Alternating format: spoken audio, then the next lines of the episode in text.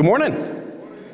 It is good to be together on this Sunday, and hopefully, if you're here, it means that you're not currently under the weather. Ooh, that's fun. My attention span. Oh, there we go. Okay, cool. I had an opening that I planned to use for this morning where I was going to specifically say a bunch of words, and I ditched all of those words. Here's what I know as I come here this morning, and so do you.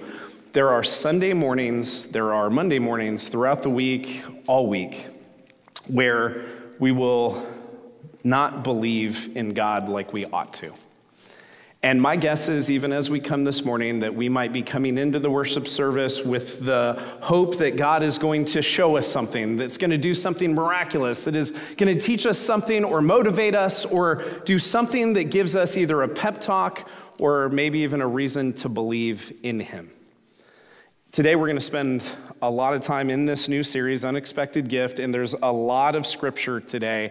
And years ago, I was speaking at a chapel at a church on a hill, or not a church on a hill, um, a school on a hill. I was speaking at a chapel. And while I was speaking there, I remember the week before I went and I listened to my friend speak at the chapel because I wanted to get a feel for what the school was like. And he was telling stories. And as he was telling stories, everyone in the stands and the bleachers were engaged. And as soon as he said, Now open your Bibles, everyone disengaged. And you could see it. I mean, this was thousands of high schoolers. And so I'm not making fun of high schoolers yet. But like, the reality is, this is what we're like. Once we say, hey, would you open the word, it would be easier for us to disengage, which is ironic because we're at church together where we're going to be in God's word. And so, my request of you today is to not disengage because the word of God is significantly more important than the words that I say unless I'm reading the text. Now, before we really jump into this sermon, I, I want you, just for a moment, it's going to be an application later on in the service. I want you to remember a time that God did something miraculous in your life and it strengthened your faith in Him. I want you to remember a time that God did something miraculous in your life and it strengthened your faith in Him. And anytime during the sermon, if that comes to mind, I want you to write it down either in your notes or in your Bible or on your phone or on one of the pieces of paper that are in front of you. So let's begin with a pretty familiar passage for those of us who attend here regularly. It's in the middle of Matthew 16. And even though we've studied the middle of Matthew 16 many, many times, for the most part, what we're going to treat it today is context to Matthew 17, which we haven't studied as a church. So here's what it says Matthew 16, Jesus is with his disciples. Some miracles have taken place. He's with his disciples, and Jesus came to the region of Caesarea Philippi, verse 13 of chapter 16, and he asked his disciples, Who do you say the Son of Man is? They replied, Some say John the Baptist, others say Elijah, and still others, Jeremiah or one of the prophets. Now, for many chapters in the book of Matthew, the narrative is pointed out over and over again how the people in Jerusalem have not correctly identified who Jesus really is. But here we see Jesus asking first who others think that he is. And Peter, the spokesperson for the disciples, says, They think you're a prophet, which was someone who would speak on God's behalf, who would tell others either the way to God or, in a lot of cases, what not to do. But Jesus wasn't telling others a possible way to God. He was and is God, and he was telling others about himself because, as he says in John 14, 6, Jesus, speaking of about himself, says, I am the way, the truth, and the life. No one comes to the Father except through me. Verse 15 of Matthew 16. Jesus then asked, But what about you? Who do you say that I am? Simon Peter answered, You are the Messiah, the Son of the living God. And Jesus replied, You are right. He said, Blessed are you, Simon, son of Jonah, for this was not revealed to you by flesh and blood, but by my Father in heaven. Jesus asking Peter gets probably the most right on response he hears from anyone this side of a demon. You are the Messiah, the promised one, the one the Hebrew scriptures testify about. Jesus, you the man. Jesus, you the Son of Man. Jesus, you're the God man. And while this answer is right, Peter definitely will have some moments where he, like all of us, don't act like Jesus is the Messiah. And yet, Jesus, the Son, points to the Father as the reason that Peter and any of us really comprehend who Jesus is in the first place.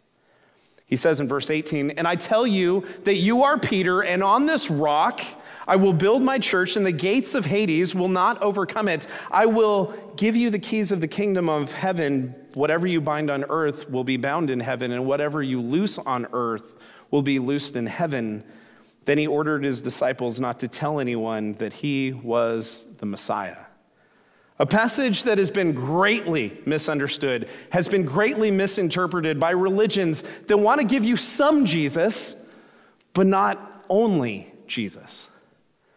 They want to make a relationship with God more of a religion that requires your adhering to some rules in order to either prove your devotion to other people or to dictate how one behaves through rules, regulations, and guilt.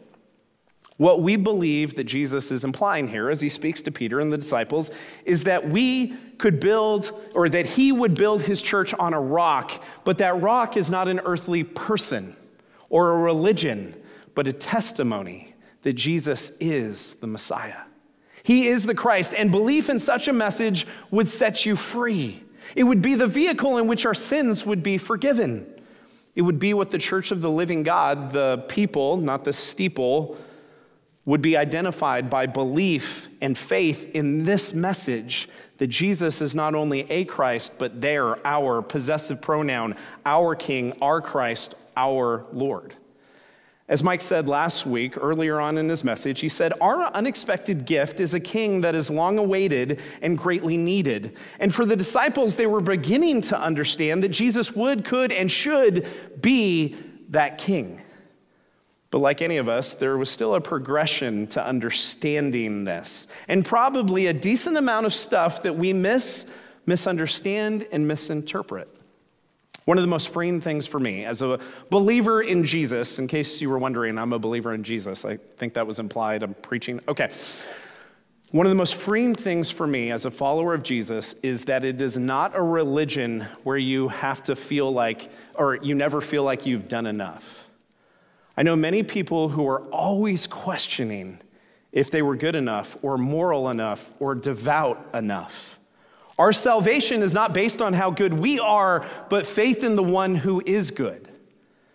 And the disciples were beginning to get this message of grace found in the person and the work of Jesus Christ. And yet, Jesus told his disciples to keep this moment and this message to themselves, to not share it with others, Probably not the application that we have in 2022. There was a reason behind this, and we'll see why. Verse 21. From that time on, Jesus began to explain to his disciples that he must go on to Jerusalem and suffer many things at the hands of the elders, the chief priests, and the teachers of the law, and that he must be killed and on the third day be raised to life. Woo! Talk about a wonderful verse. Jesus the gospel personified was explaining the good news of the gospel to his disciples, the good news that Jesus would die. That doesn't seem like good news. The good news that God would trade his life for the sins of mankind. Okay, now it's getting a little gooder. The good news that Jesus would be resurrected from the dead. The good news that Jesus is king and he would rule and reign for eternity. This good news was being told to the disciples who were beginning to get it we're beginning to recognize this unexpected gift. But then there's Peter's response. Peter took him aside and began to rebuke him. Never, Lord, he said, this shall never happen to you. Now, in the wonderful show from the late 60s known as Get Smart, Agent 86, Maxwell Smart's catchphrase, missed it by that much. So close, Peter but you're missing the basic fact that this has to happen. Like Thanos, it is inevitable. Okay, so that was for people that get Get Smart, that is for people that get Marvel MCU. Okay. Because if it doesn't take place, if Jesus doesn't go to the cross, we are still in our sins, church. Mankind is without a lifeline because we are unable to flee from sin. Let me say that again. Let me be clear with you. I don't want to lie to you in church. You are unable to flee from sin. Who sinned this week? Most of you, and some liars. So, all of you. We are unable to stay pure, church. We're unable to do enough good to make up for our bad. We have a pride problem, church, which leads to death. And we are unable to save ourselves. And this is the way God chose to do this by trading his life for ours. And by faith, we believe that Jesus, in all his glory, is the Messiah. And that is how he gathers his church by belief in this message, not by dressing a certain way, listening to a certain type of music, or, or using made up cuss words. That is not how he draws his people. He draws his people by belief in the message that he is the Christ. But Peter doesn't want this thing about, as Jesus is describing, that he would have to go and be killed. He doesn't want this to happen to his rabbi. Peter thinks he can protect him from this. And yet, God with skin, Jesus, didn't want to be protected. He wants to be exalted. He wants to be high and lifted up. Like the bronze snake sculpture in the desert, Jesus would be lifted high upon the cross, and for those who would look to him, they would be forgiven. They would be freed from death. They would be given eternal life in Jesus Christ. Verse 23 Jesus turned and said to Peter, Get behind me, Satan. You are a stumbling block to me. You do not have in the mind the concerns of God, but merely human concerns. Wow. Peter went from being renamed Peter, which meant little pebble, who understood that Jesus was the Messiah, to being referred to as Satan. This isn't Jesus teasing Peter. Oh, you're like Satan. No. This is Jesus calling out who would influence Peter to attempt to stop what God was doing. But Peter's zeal, it's kind of commendable. Plus, Matthew writes right here that Peter took Jesus aside as if not to do this publicly in front of the other disciples to embarrass, but to say, Jesus, there must be another way. I wonder, church, if in our zeal, I wonder if I or you ever rebuke God for a way that we think He ought to be. When His plan, His work, His understanding of everything in the micro and the macro is so much more sufficient than yours or mine, I wonder if we ever rebuke God. Verse 24. Then Jesus says to his disciples something that's pretty well known Whoever wants to be my disciple must deny themselves Take up their cross and follow me. For whoever wants to save their life will lose it, but whoever loses their life for me will find it. What good will it be for someone to gain the whole world, Elon, yet forfeit their soul? Or what can anyone give in exchange for their soul? You're looking for Elon, it doesn't say that, just sorry. Jesus then utters a very well known saying of his that if you want to be his disciple, if you want to be his disciplined pupil, You'll have to deny yourself. You'll have to deny your agenda. You'll have to deny your priorities. You'll have to deny your own sovereignty and trust and obey God's will, His word, and His way.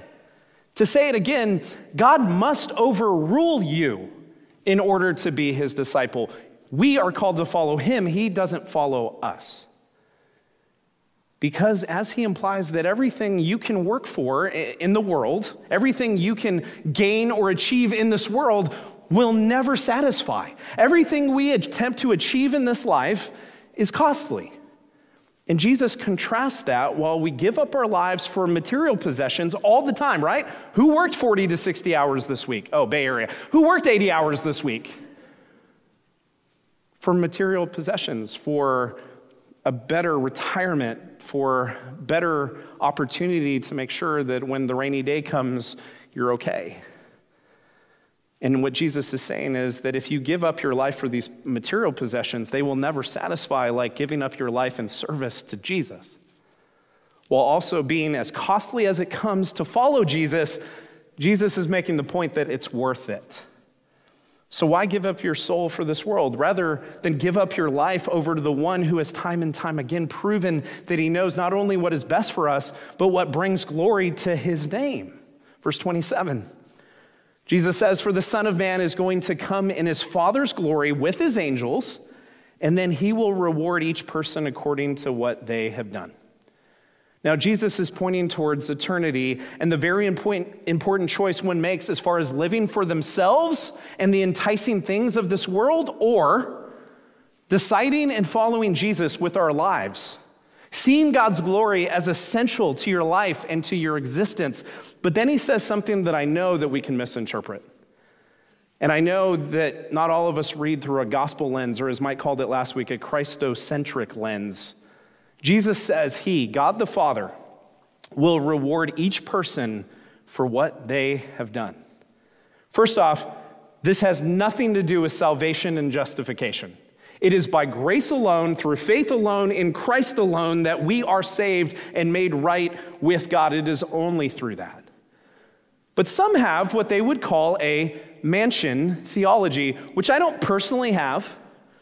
But I can get around the idea that God can and does reward what we do as we follow Him in this life, but not as a way of getting to heaven, but as a reminder that what we do matters in this life. And so, if we believe unto the Lord Jesus Christ, church, if you identify with the message that Jesus is the Messiah, if you believe unto the Lord Jesus, we then live unto the Lord Jesus.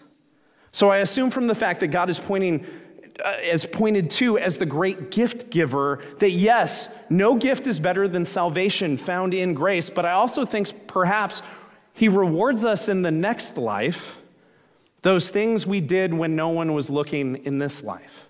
Those opportunities where we had to refuse Jesus' lordship when no one was watching. And yet, because what we believe dictates how we behave in secret, we will be rewarded through His good pleasure. Now, Scripture isn't as clear as we think it is when it comes to this. We tend to make literal things, or we see things as literal. We want things to be literal. And then things we can't understand, we kind of just assume in the Scriptures that they're allegory.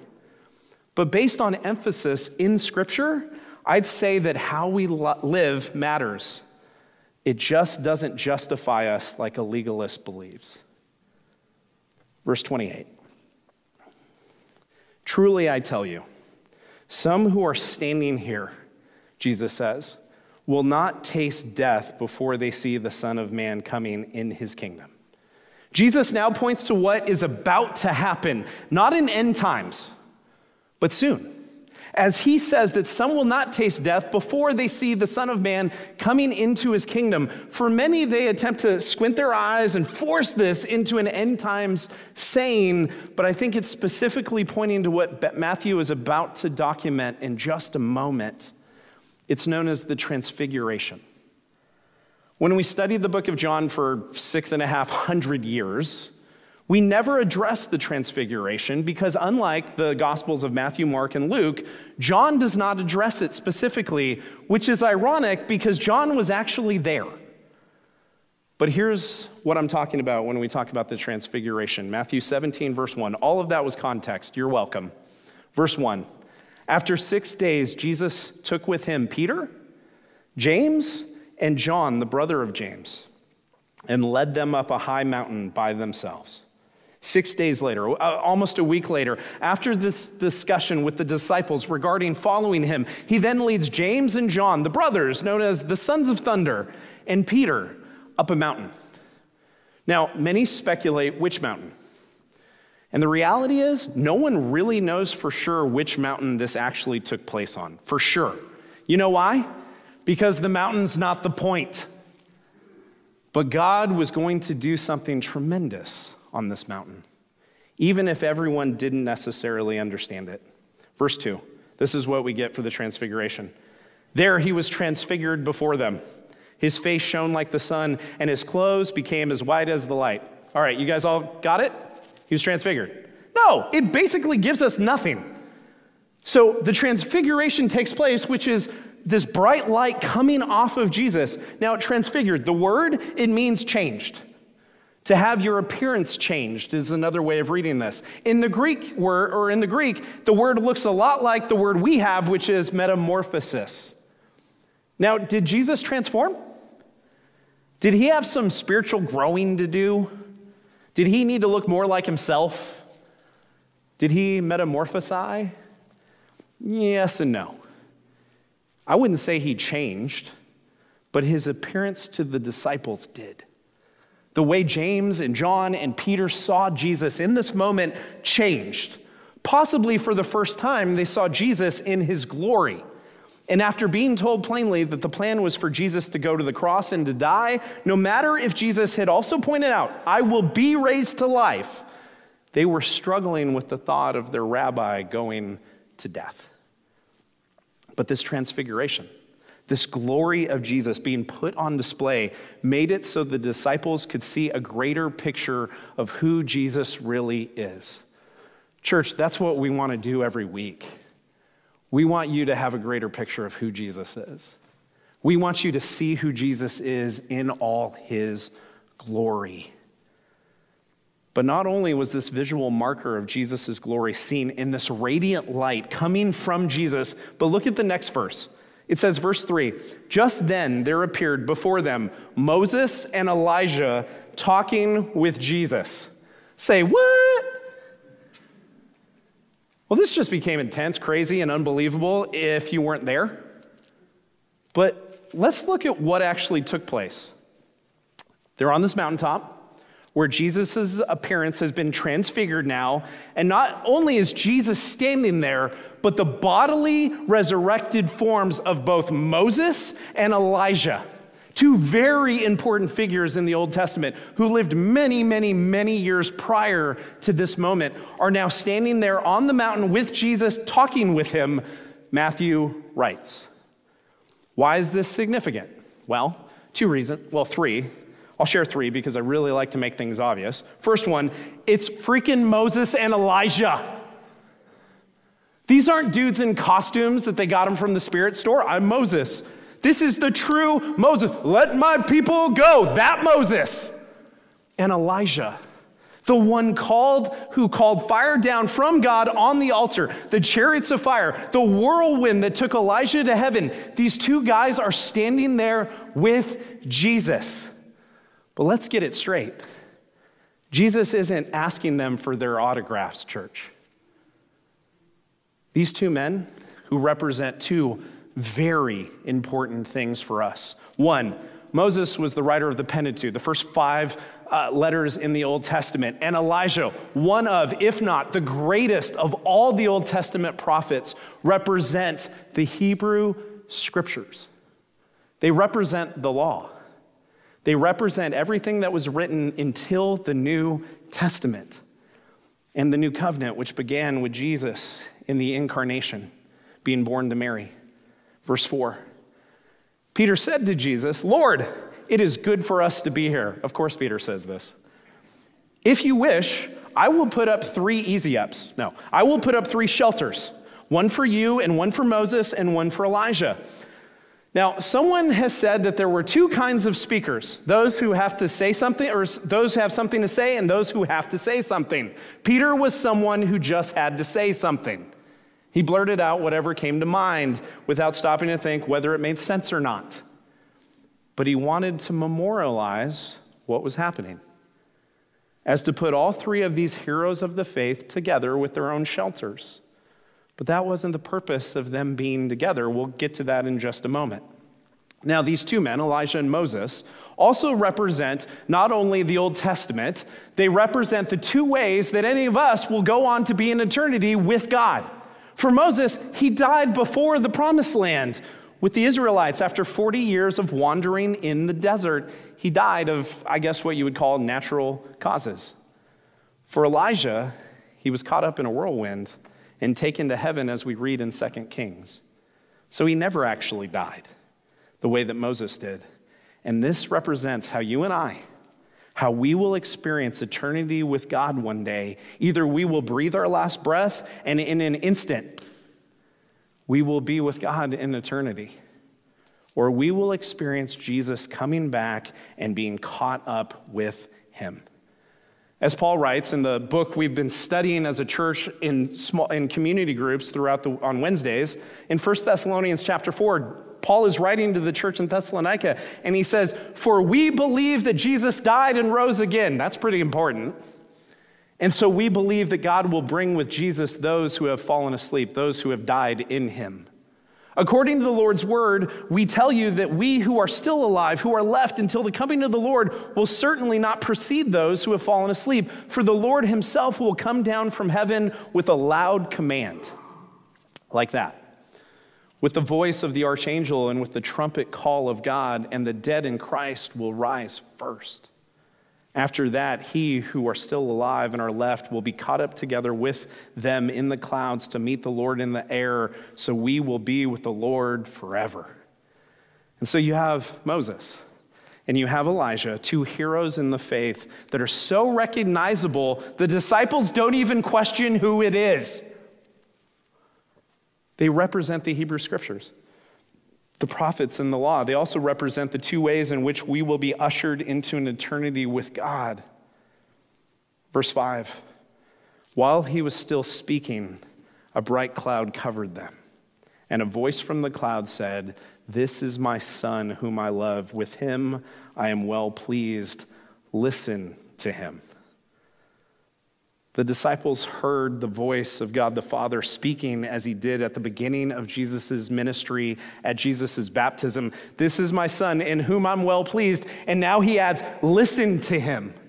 Listen to him, disciples. Understand that what Jesus says goes, not that he's done away with the law, but that Jesus has fulfilled it.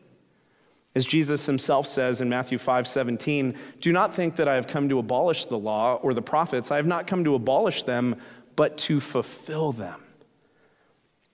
And so, as Christians, church, if you're here and you're sitting in these pews and you're listening to the truth of the word, we don't do away with the Old Testament. We don't treat it like an old phone that we discard. We marvel in how beautiful it is that God prepared the way for Jesus to come, and God's glorious plan was fulfilled in Jesus Christ that through grace, through the word, and through the gospel personified, we can come into right relationship with God Himself. And this is the story from Genesis to Malachi. This is the story from Matthew to Revelation. Verse 6 When the disciples heard this, they fell face down to the ground, terrified. But Jesus came and touched them. Get up, he said. Don't be afraid. When they looked up, they saw no one except Jesus. What a natural reaction to hearing God's voice to fall down and be terrified. This might actually be why I tend to question when someone says they heard the audible voice of God somehow, because their response is not to be afraid or terrified, but as if they expected to hear his voice. Because they're that plugged in, more plugged in than the disciples that were on the mountain with Jesus Christ. These disciples who were not only walking with Jesus, but had just seen Moses and Elijah in their resurrected bodies, because scripture doesn't treat them as decayed zombies. And not only saw them, they recognized them. And after all of that miraculousness, I'm not sure if that's a word, then they hear the actual voice of God. And how do they respond? They fall down on their face in fear, in reverence in terror. But Jesus comes and says, Do not be afraid. And when the disciples looked, they saw only Jesus. So you have three heroes of the faith, these three men who God used mightily, that Peter wanted to be on the same level. But God was making known that Jesus, He's the one that the disciples should listen to now. Those other two men and what they represented were great, but Jesus, He's the point. He's the fulfillment. He's the Alpha and the Omega, the beginning and the end, and everything that was made was made through, for, and by Him. So let me read what the scriptures say about this Jesus, and I'm going to do it in my best preacher voice. The Son is the image of the, well, I have to hold the Bible. The Son is the image of the invisible God the firstborn over all creation. For in him all things were created, things in heaven and on earth, visible and invisible, whether thrones or powers or rulers or authorities, all things have been created through him and for him. He is before all things, and in him all things are held together. And he is the head of the body, the church. He is the beginning and the firstborn from among the dead, so that in everything he might have supremacy.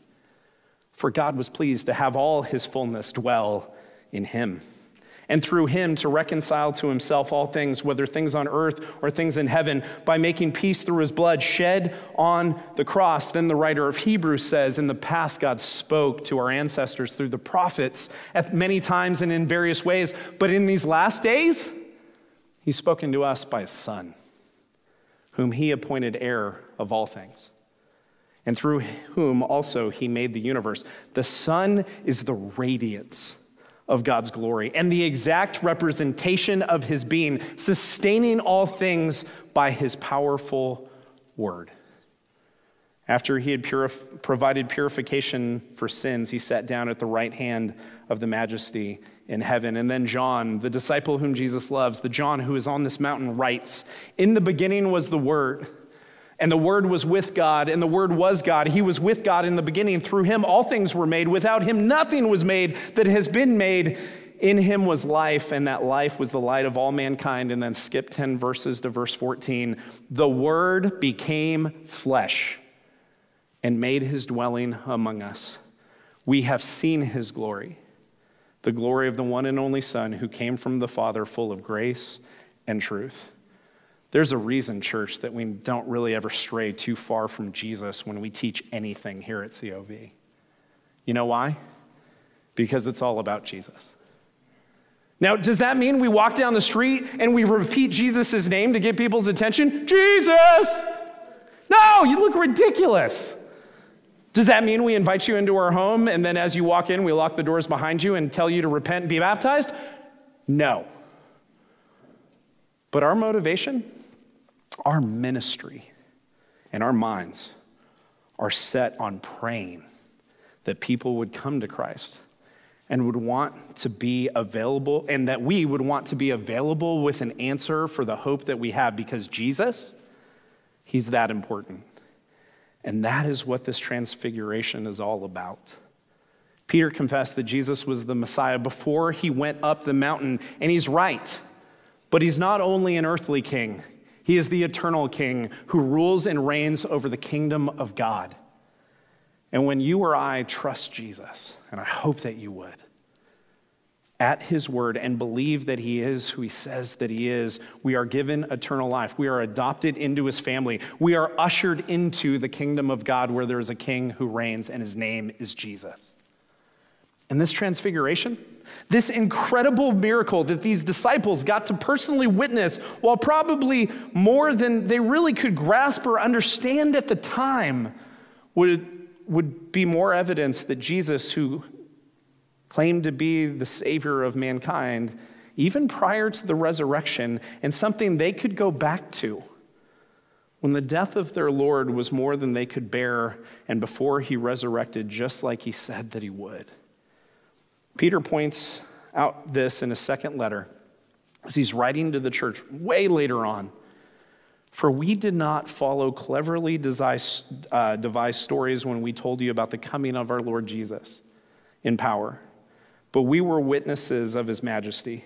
He received honor and glory from God the Father when the voice came to him from the majestic glory, saying, This is my Son, whom I love. With him I am well pleased. We ourselves heard this voice that came from heaven, and we were with him on the sacred mountain. Peter, who could testify to this, and later on in the gospel accounts, it is evident that Peter, while expressing something that only James, John, and him witnessed, Peter, had moments of doubt and even denied Christ three times after Jesus' arrest. But Peter, who would eventually be restored, which we read about and have studied towards the end of the book of John, we see Peter asked three times by Jesus if he loves him, which Peter does. Excuse me. And so Jesus tells him to feed and care for the sheep the church of the living God, and I am a sheep. Verse 9. As they were coming down the mountain, Jesus instructed them Don't tell anyone what you have seen until the Son of Man has been raised from the dead. Do not tell anyone. Don't tell anyone about what you just saw, disciples, until he rises from the dead. Why? Because the resurrection proves that Jesus is Lord. It's the ultimate mic drop. It is what we as believers in Jesus Christ can go back to. It is what we remember. It is, it is why there are Sundays when I come here and I'm focused on myself and I'm focused on some things that have nothing to do with Jesus Christ, that I can go back to the reality that Jesus rose from the dead. And because of that, not only can I be passionate, not only can I be excited, but I can get through today because Jesus lives and he rose. And because of him, because I believe in him, even though one day I will die, I will live. So I'd like to pose this question. If the apostles, these disciples of Jesus Christ himself, who walked with Jesus for over three years, didn't fully comprehend who he really was and is, and it took the resurrection from the dead and the Holy Spirit's intervention for eyes to truly be open to who Jesus is, what makes you or I different than them? See, we live in a post resurrection world. And so I'd like us to start to think about what a big deal it is that Jesus has risen from the dead, even if we don't see him like these disciples did. So let me close with this John 20, verses 24 through 28. Now, Thomas, poor Thomas, also known as Didymus, one of the twelve, was not with the disciples when Jesus came. So the other disciples told him, We have seen the Lord.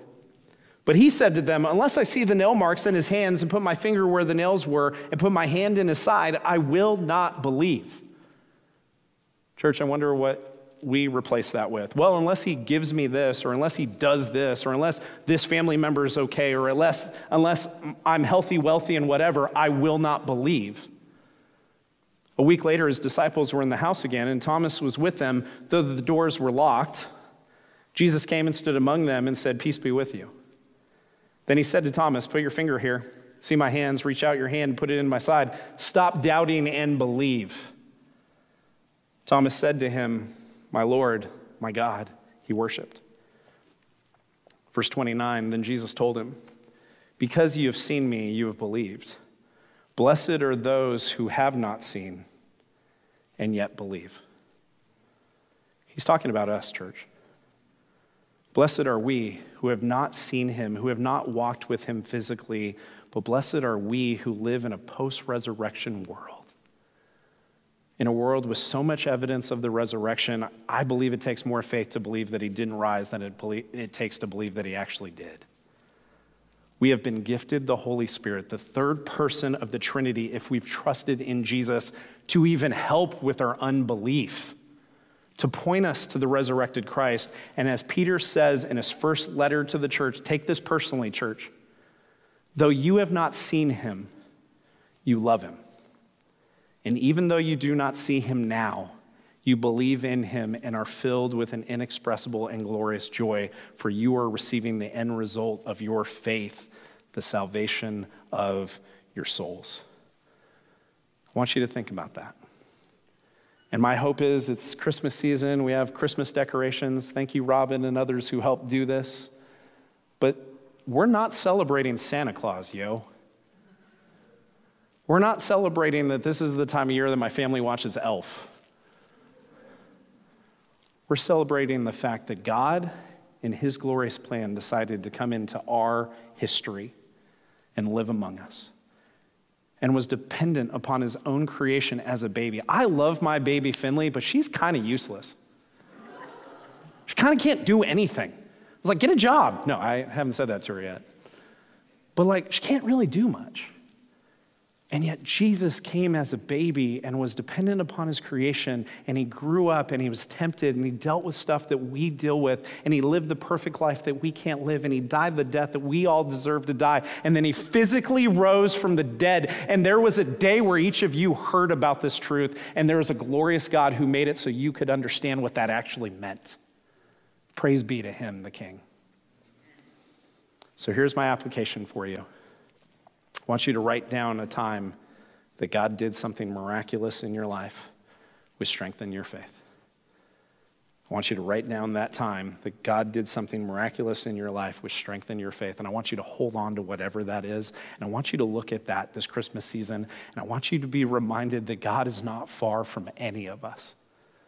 And that He loves us and He's with us And he proved that not just by coming as a baby, not just by dying on a cross, but by physically rising from the dead. Hallelujah. Worship team, you can come on up. And we're going to respond. We're going to respond in musical worship. We're going to respond by singing praises to God's name and being reminded that He has given us a gift in His gracious life, in His gracious death, in His gracious resurrection, and in His grace to help any of us actually understand what that means. And so I pray that we live like He is King, that we'd be changed by the truth of His word, that we would realize that this transfiguration made a difference so we could see who Jesus truly is. Let's pray. God, I thank you for your word, and I thank you for a story that I've read over a lot. And I thank you for the ways that you made some of it more obvious to me today than it's ever been. God, I pray that we'd leave this place being reminded that you do miracles.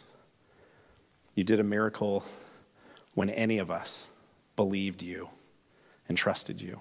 You did a miracle because our sins were forgiven because of that belief, because you had given us the ability to see you for who you are. God, may we live as if you are true and real.